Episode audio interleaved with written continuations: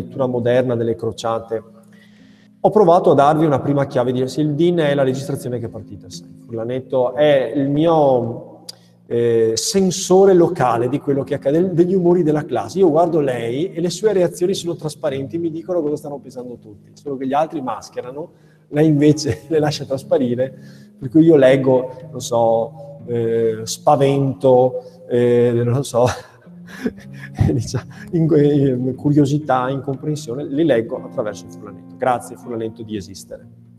Allora, andiamo avanti dicendo che abbiamo cercato di interpretare il fenomeno delle crociate e l'interpretazione, che però, vi ripeto, distinguiamo i fatti dall'interpretazione. I fatti sono, nel 1095 viene indetta la prima crociata. L'interpretazione qual è? Collegare la crociata al fenomeno più complessivo della rinascita dell'Occidente dopo l'anno 1000.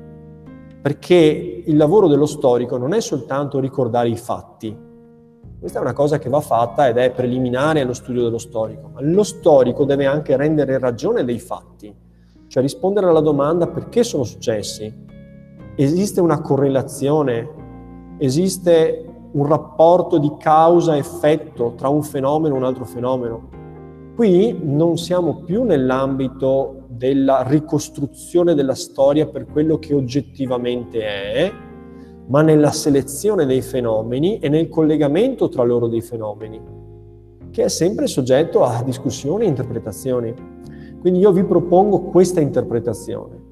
Le crociate sono un fenomeno interconnesso con il più complessivo fenomeno della rinascita successiva all'anno 1000 rinascita demografica, rinascita economica, rinascita che poi ha come effetto quello di produrre una espansione verso l'esterno dello spazio europeo. Questa espansione verso l'esterno, ai miei occhi e agli occhi di altri storici che io ritengo validi e di cui vi propongo l'interpretazione, si manifesta in maniera differente ma con un filo conduttore comune. Quindi abbiamo un'espansione nella penisola iberica che prende il nome di Reconquista, riconquista, la riconquista della penisola iberica. E poi abbiamo un'espansione dei commerci, dei commerci che richiede che più stretti siano i rapporti tra Oriente e Occidente.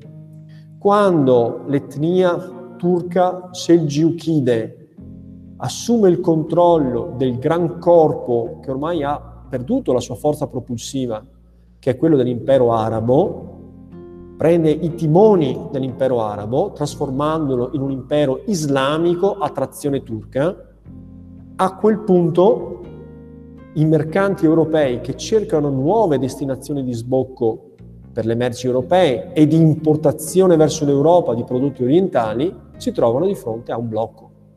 E questo blocco va girato.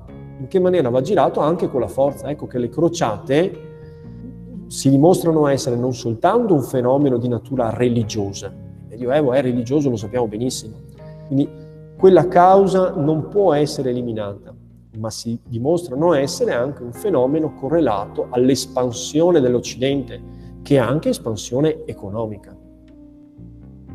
Perché le vie dell'Oriente, sbarrate dai turchi, eh, dai turchi selgiuchini, comprimono le energie della borghesia europea, dei nuovi mercanti che cercano nuovi sbocchi.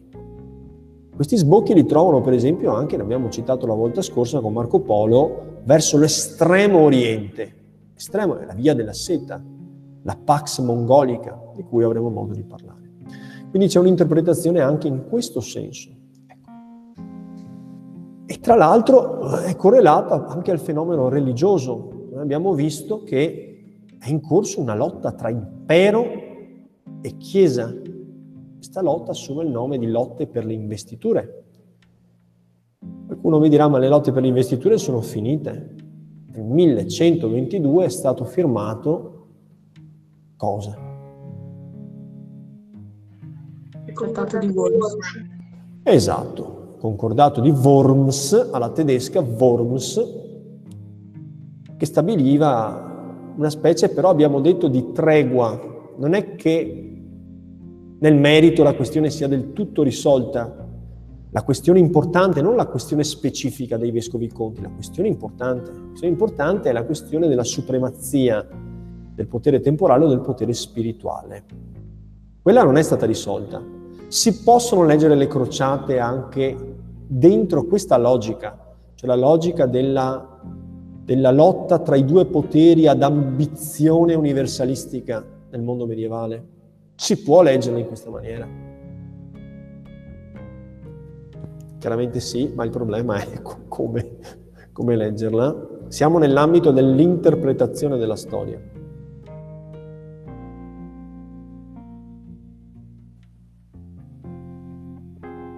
Chi è che indice le crociate? Papi? No? Sono i papi. È il papa, giusto? Quindi le crociate, se saranno un successo, manifesteranno la forza di chi?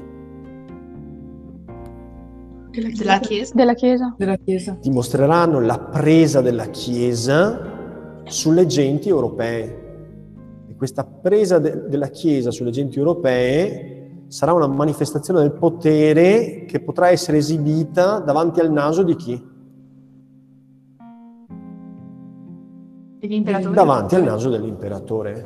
Sarà un modo per dimostrare all'imperatore che il popolo cristiano è pronto a scattare all'impiedi di fronte a una sollecitazione del capo spirituale dei fedeli cristiani europei. Quindi anche questa è una possibile correlazione. Le crociate non sorgono per caso, sono una dimostrazione della forza della Chiesa in questa stagione. E allora per converso potremmo dire che quando i papi cercheranno di indire l'ennesima crociata e in Europa nessuno sarà pronto a imbracciare le armi, allora la Chiesa avrà dimostrato di non avere più la presa che aveva un tempo. Ma nel 1095 la Chiesa ha grande presa e non dimentichiamoci che il concordato di Worms è del 1122, quindi di quasi 30 anni dopo.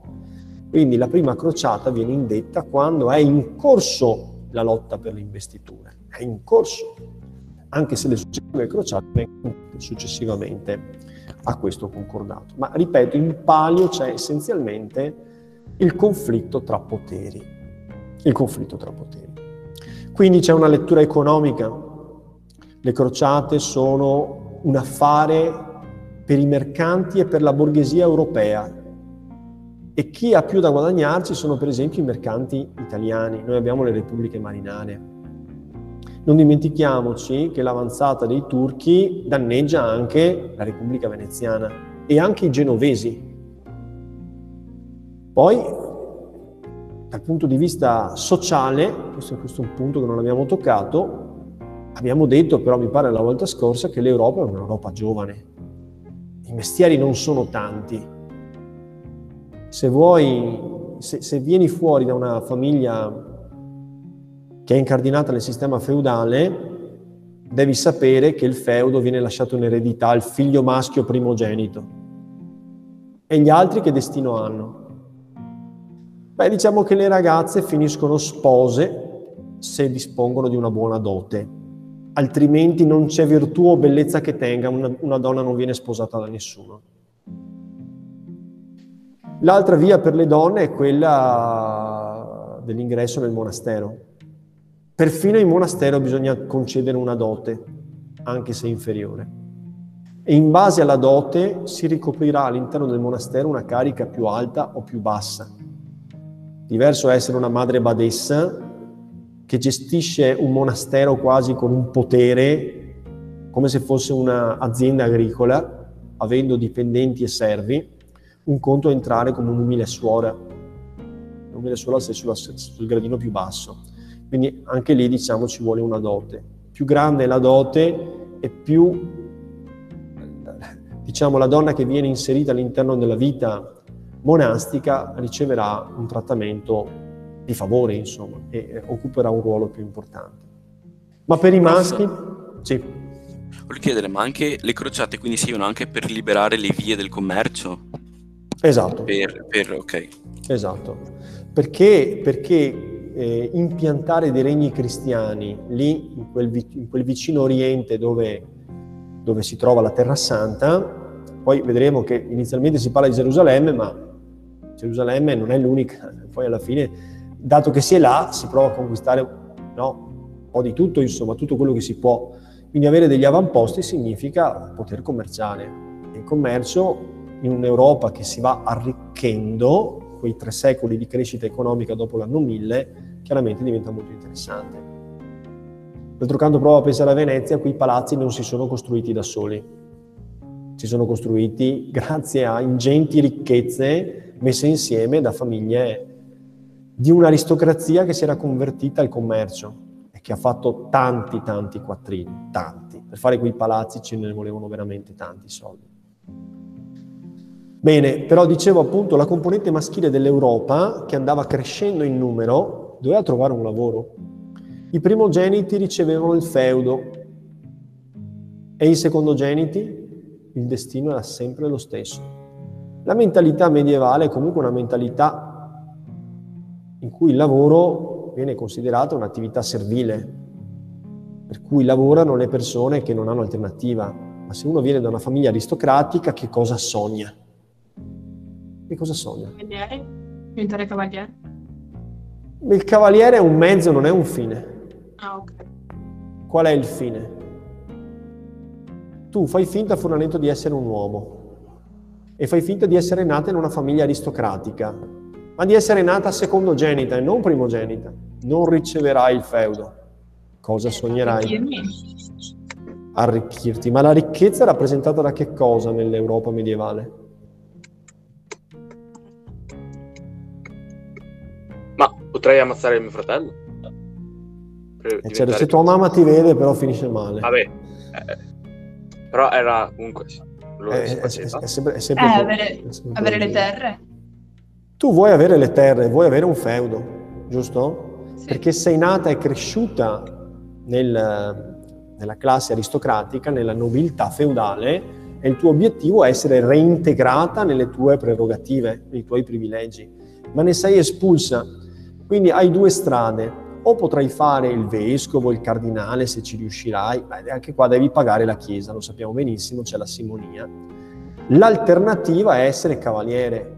Cavaliere è un mestiere nobile perché non è un lavoro, chiaro? Perché se tu sei secondogenito una famiglia aristocratica, il tuo obiettivo non è andare a lavorare come mercante. Quella è l'attività che fanno i contadini espulsi dalla campagna, i quali, vi ricordate, si accalcano, si affollano intorno alle mura cittadine formando la borghesia e che sono in cerca di un riscatto sociale che trovano per mezzo del lavoro. Ma tu, quanto- in quanto aristocratica, odi il lavoro come manifestazione di servi- servilismo, insomma, di, un amile- di un animo meccanico e non liberale. Quindi il tuo obiettivo è ottenere un feudo attraverso l'esercizio delle armi, giusto? Beh, già i tuoi antenati in passato hanno conquistato un feudo grazie all'esercizio delle armi. Quando è che è avvenuto questo? Originariamente, come si è formata la nobiltà di spada medievale? Eh, con il sistema vassallatico. Esatto, il sistema vassallatico è stato costruito dopo che è stato costruito un impero. E l'impero non è che si è conquistato da solo, si è conquistato con la forza delle armi. Quindi sono stati i tuoi antenati cavalieri che hanno prestato servizio sotto Carlo Magno sotto i successori a diventare degni di ottenere un feudo. E questo feudo poi è diventato di loro proprietà, solo che lo hanno dato un tuo fratello, quindi il tuo obiettivo è di diventare cavaliere, esercitare il nobile mestiere delle armi, veramente degno di un aristocratico. Gli aristocratici si esercitano nell'arte della guerra. Quando non fanno la guerra, cacciano, che è un po' come simulare la guerra. E quando non cacciano non fanno la guerra, giostrano nei tornei medievali, che sono un'altra forma di addestramento alla guerra, in fondo. No, non è così in fondo. Se sarai un cavaliere abbastanza abile, potrai guadagnare un feudo, ma dovrai porti al servizio di qualcuno, di un re, di un imperatore, oppure di un altro signore feudale. Prestare servizio. E una volta dimostrato il tuo valore, forse questo tale ti concederà un feudo, giusto? Questa situazione non c'è chi non veda che è destinata a produrre una instabilità permanente all'interno dell'Europa. perché se cresce esponenzialmente il numero degli avvocati, è evidente che aumenta anche il numero delle cause legali. Qual è il paese europeo che ha il maggior numero di avvocati? Oggi L'Italia. L'Italia. Si dice che nella sola città di Roma ci siano più avvocati che in tutta la Francia, non so se sia vero. L'ho sentito dire in varie trasmissioni televisive e quindi ho le mie ragioni di ritenere che sia del tutto falso, considerando che la gran parte di quello che passa in tv non, sia, non, è, non è vero. Però io ve la rivendo come l'hanno venduta a me, va bene, per buona, per buona. Quindi cosa c'entrano gli avvocati, dirà qualcuno. Gli avvocati non c'entrano niente, è una metafora. Cioè sto cercando di spiegarvi che se i cavalieri in circolazione sono tanti, la guerra è assicurata. È assicurata perché il mestiere del cavaliere è quello di, delle armi. E allora come si fa a pacificare un continente e a utilizzare in maniera più utile, cercando di reprimere le guerre tra cristiani e utilizzare invece questa forza, questa esuberanza giovanile in guerre più utili? E si manda questi cavalieri in esubero a, a combattere. Eh, si mandano contro gli stranieri, gli eretici Eh, o le altre religioni. Quindi le crociate ti risolvono anche un problema sociale. Hai troppi giovani senza lavoro, cioè il lavoro ce l'hanno, sono cavalieri, i cavalieri rischiano anche di gettare l'Europa nel- nella confusione, nel caos, nella violenza. Ecco, notate che la Chiesa aveva già fatto molti sforzi. Per esempio la cortesia, che è l'etica del cavaliere, la cavalleria oggi potremmo dire, no? La cavalleria, è un'etica che la Chiesa ha cercato di imporre a questi guerrieri. Inizialmente i cavalieri non erano per niente cavalieri né cortesi, erano violenti e il loro obiettivo era quello di fare bottina, di rapinare. È la Chiesa che cerca di educarli, stabilendo che il cavaliere deve essere un cavaliere che combatte per la fede e al servizio dei deboli non approfittando dei più deboli.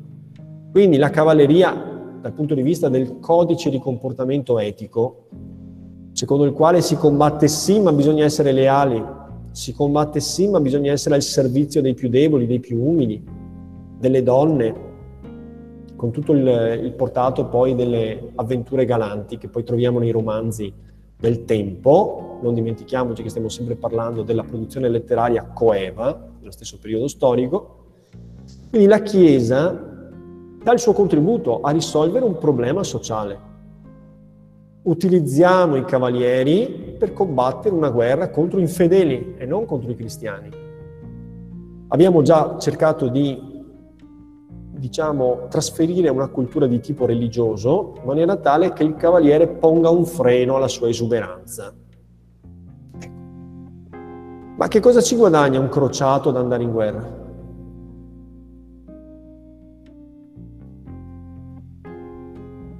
valore.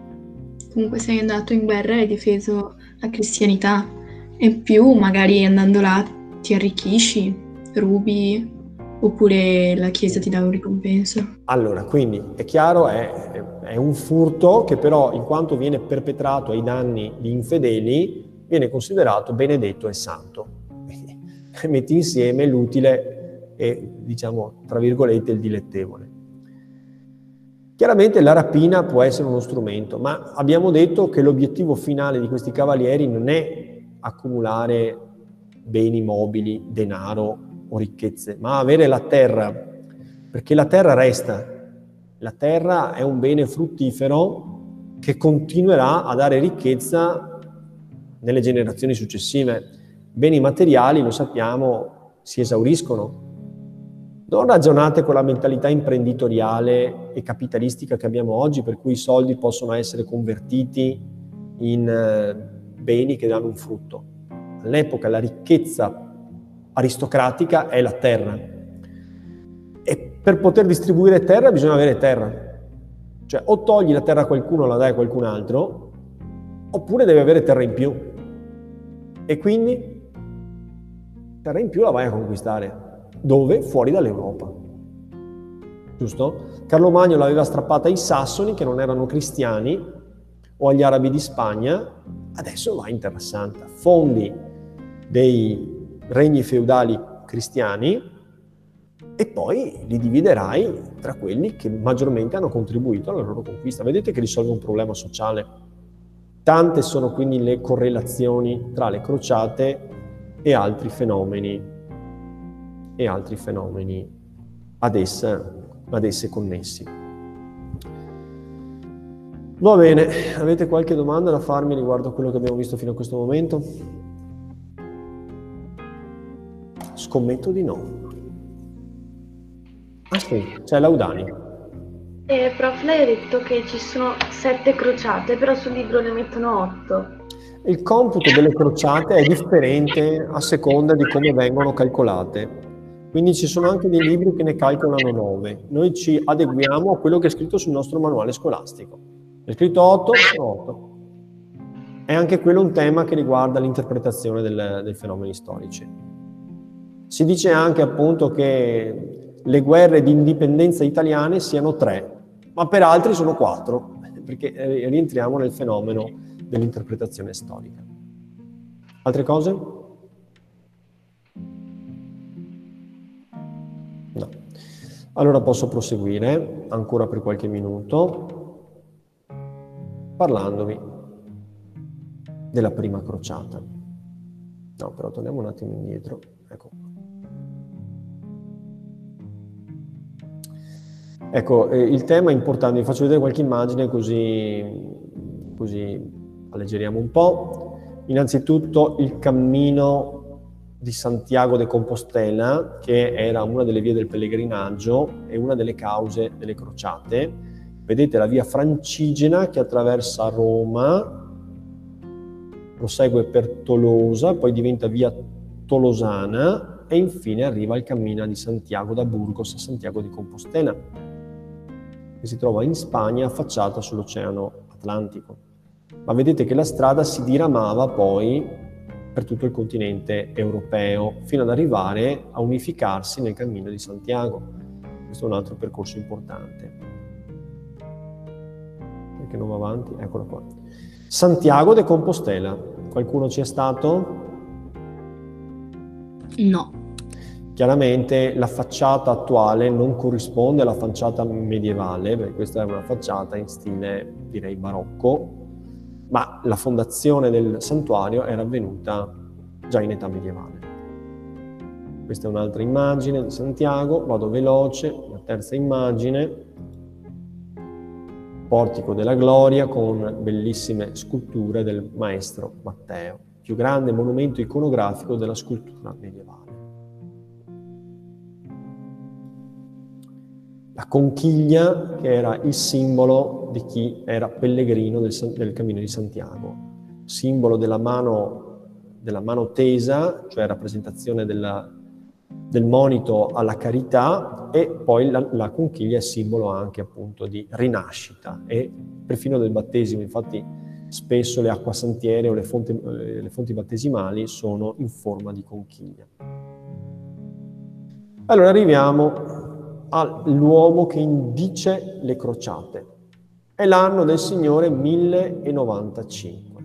Urbano II, Papa cattolico nel concilio di Clermont-Ferrand, fa un discorso con il quale chiama raccolta i potenti di tutta Europa e i cavalieri tutti affinché si battano per riconquistare la Terra Santa che è finita nelle mani di popolazioni bellicose Urbano II chiama i persiani, con un termine storico suggestivo, ma che sono i turchi selgiuchidi, e promette il perdono di tutti i peccati che verranno commessi da parte di chi recandosi in Terra Santa dovrà combattere quindi gioco forza a commettere i peccati.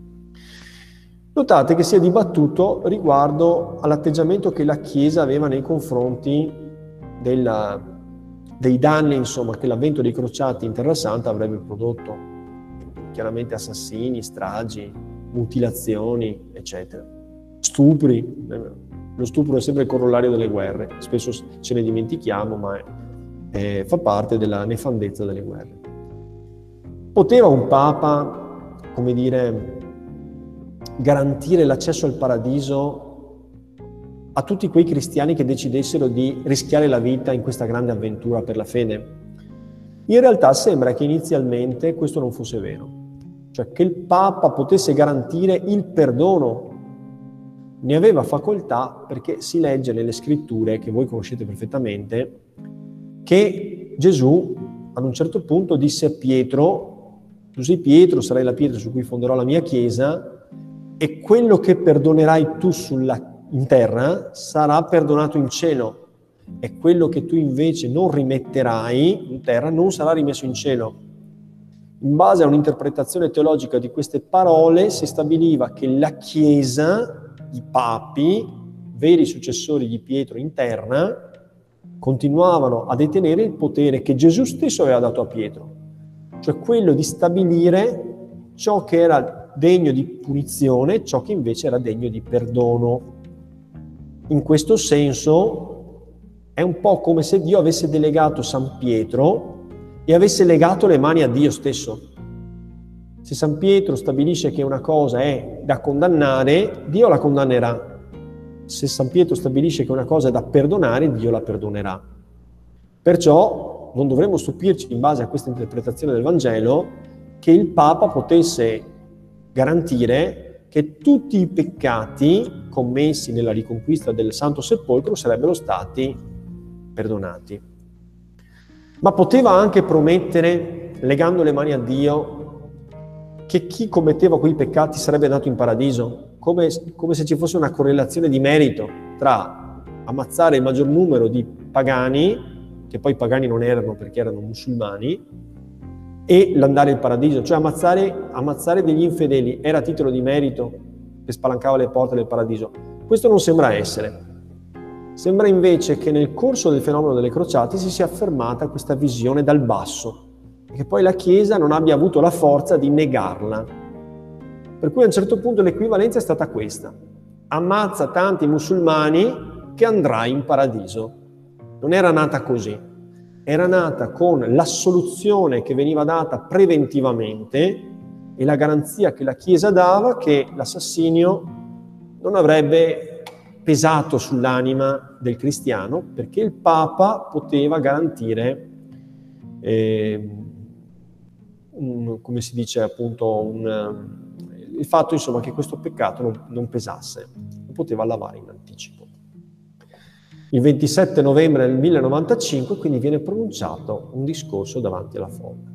E ora io, novello Urbano II, vi pronuncerò alcune righe di questo memorabile discorso, dopodiché potremo arrivare alla conclusione.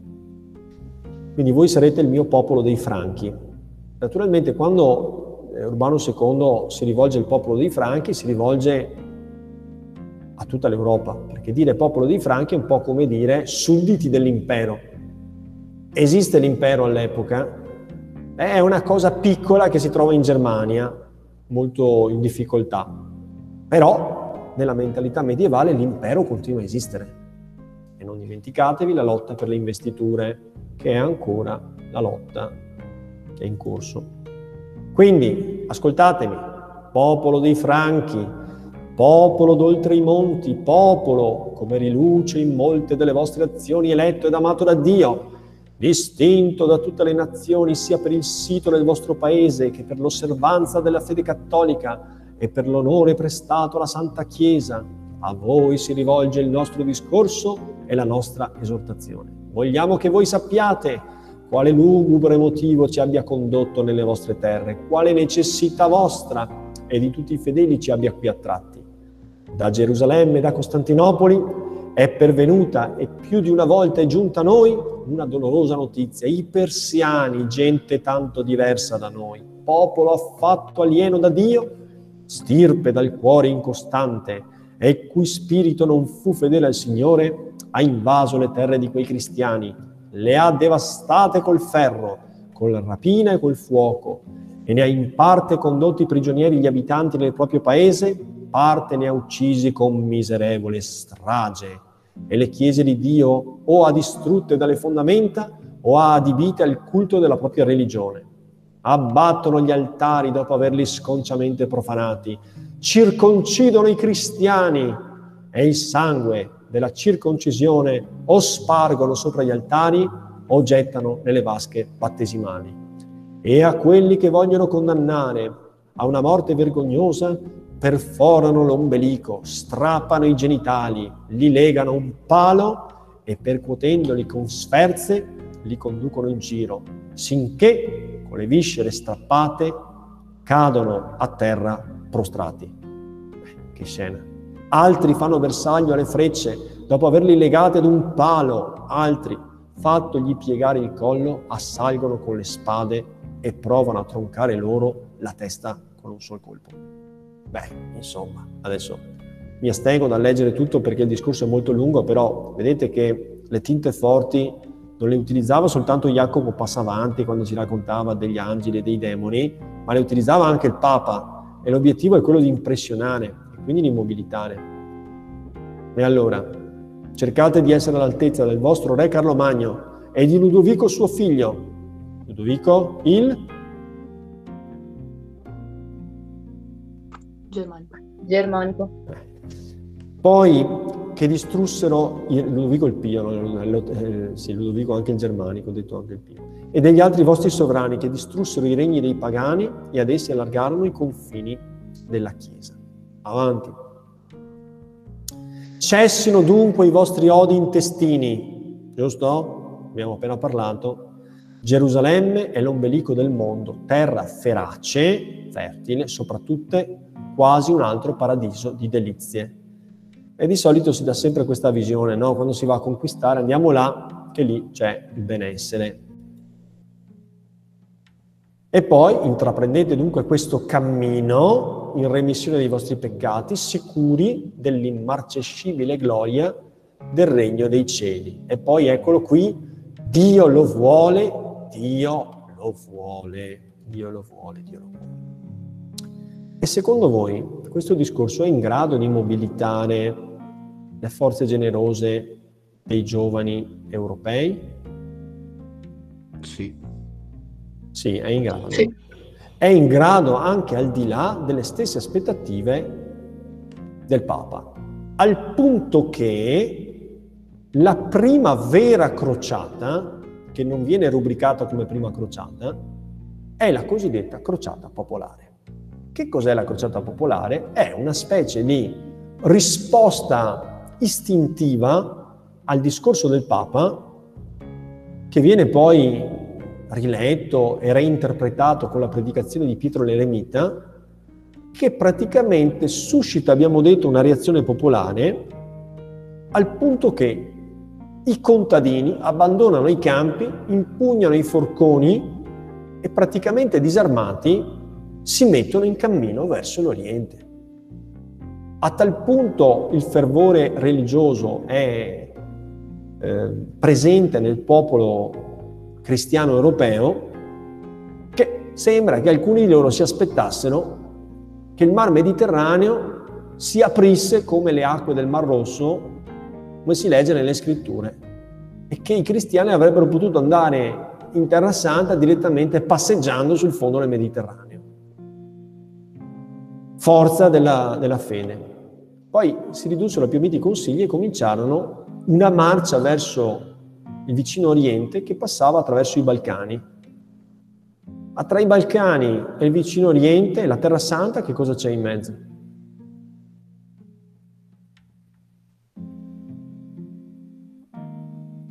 L'impero bizantino. C'è l'impero bizantino. Ve lo lascio immaginare. L'imperatore bizantino il quale ha rotto relativamente da poco con la Chiesa di Roma, da poco, nel 1054 c'è lo scisma d'Oriente, che si veda una massa di straccioni praticamente disarmati, convinti che a mani nude potranno affrontare i turchi selgiuchidi, perché Dio è con loro. La, la perplessità, insomma, e, e anche la domanda di cosa fare, anche perché per passare dovranno passare sul territorio bizantino. Alessio I li invita a non proseguire, Ma loro sono decisi. Ad un certo punto decide di lasciarli passare. Li lascia passare e questi passano il Bosforo per andare in Asia ed entrano in territorio turco-selgiuchide. I turchi nel frattempo stavano mangiando un pezzo alla volta quello che un tempo era il glorioso impero bizantino. E che cosa succede? A questi fedeli che Dio ha voluto andassero a riconquistare la Terra Santa, vengono sterminati tutti. Chiaramente perché non erano un esercito e non erano armati, non avevano alcuna idea di come si combatteva. Questa è la crociata degli ingenui, io li vorrei, li vorrei ribattezzare, convinti che il fervore religioso li avrebbe salvati. Però vorrei concludere questa lezione con l'ultima, l'ultima parola chiave, che è la parola pogrom. Voi sapete cosa sono i pogrom? Non sapete. È una parola tristemente famosa che eh, inizia il percorso che diventerà un percorso plurisecolare quasi millenario di odio nei confronti degli ebrei. Perché se questa primissima crociata, pre-prima crociata, che poi ci sarà una vera prima crociata, finisce malamente con la, con la distruzione di questo esercito di sbandati, però un danno questo, questo esercito lo fa ed è atti di intolleranza e violenza nei confronti delle minoranze ebraiche che vivono in Europa soprattutto nell'Europa centrale. Cioè l'appello a lottare contro gli infedeli viene letto dal fanatismo popolare come odio anche nei confronti delle minoranze religiose che vivono in Europa. E da quando è che gli ebrei vivono in Europa? Da quando in Europa li ha messi l'impero romano, cioè dalla distruzione avvenuta durante la dinastia dei Flavi con Vespasiano e poi, meglio ancora, con il figlio di Vespasiano, cioè Tito. Quindi siamo nel primo secolo d.C. Ecco. Quindi gli ebrei vengono sottoposti a pogrom, pogrom cioè a strage su base etnico-religiosa. Un effetto concreto dunque l'ha avuto questa primissima crociata popolare. Dopodiché ci sarà la vera e propria crociata, la crociata cosiddetta dei baroni, quella l'unica che avrà un risultato concreto, cioè la creazione di, di eh, regni esemplati sul modello vassallatico in Terra Santa. Ma sarà bene che di questo parliamo la prossima volta. Qui vedete la statua di Pietro l'Eremita, questo predicatore che mise insieme, vedete Dieu le veut, Dio lo vuole. E qua Pietro l'Eremita mostra ai crociati la via per Gerusalemme, un'illustrazione tratta dal manoscritto del Romain du Chevalier du Cygne.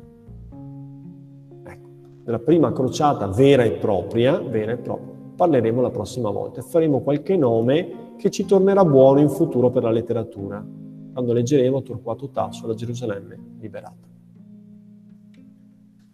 Bene, a questo punto torno a fare la domanda di rituale. Volete chiedermi qualcosa? Vogliamo tornare su qualche concetto? Ci sono dei chiarimenti? Eh, Sì. cosa, prof, la data del 7 novembre del 95, il eh, concilio di... Clermont-Ferrand, sì, è il discorso pronunciato durante il concilio di Clermont-Ferrand.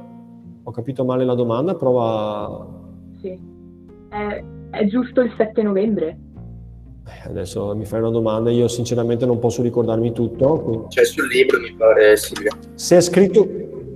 Ah no, perché l'aveva detto prima e l'avevo segnato. Sì, sì, allora, no, no, allora, ho detto il 7 novembre, siccome me l'hai chiesto in una Ah, maniera che mi pareva dicessi non è corretto, sinceramente io l'ho No, no, letto, no. non me lo ricordo. Quindi era il 7 No, novembre. no, è... Ok, ok, grazie. Ma cosa 7 novembre? Vabbè, ma non ha importanza il 7 novembre, ragazzi. Cioè, quello che è importante è il 1095. È la data di un discorso memorabile da parte di Urbano II che volontariamente indice le crociate per risolvere una serie di problemi e anche per un atto di forza nei confronti dell'imperatore. La crociata dimostra che c'è una reattività da parte dei cristiani nei confronti delle parole del Papa. Quello che dice il Papa viene ascoltato. Abbiamo la crociata popolare. La crociata popolare che finisce come finisce che è il primo di una lunga serie di atti di intolleranza nei confronti delle minoranze etnico-religiose degli ebrei, alle quali, al, al quale poi seguiranno molti altri atti, ma lo vedremo a suo tempo. Altre cose? No, arrivederci. No, arrivederci. Arrivederci. Arrivederci. Arrivederci. Arrivederci. Arrivederci. Arrivederci. Arrivederci, prof.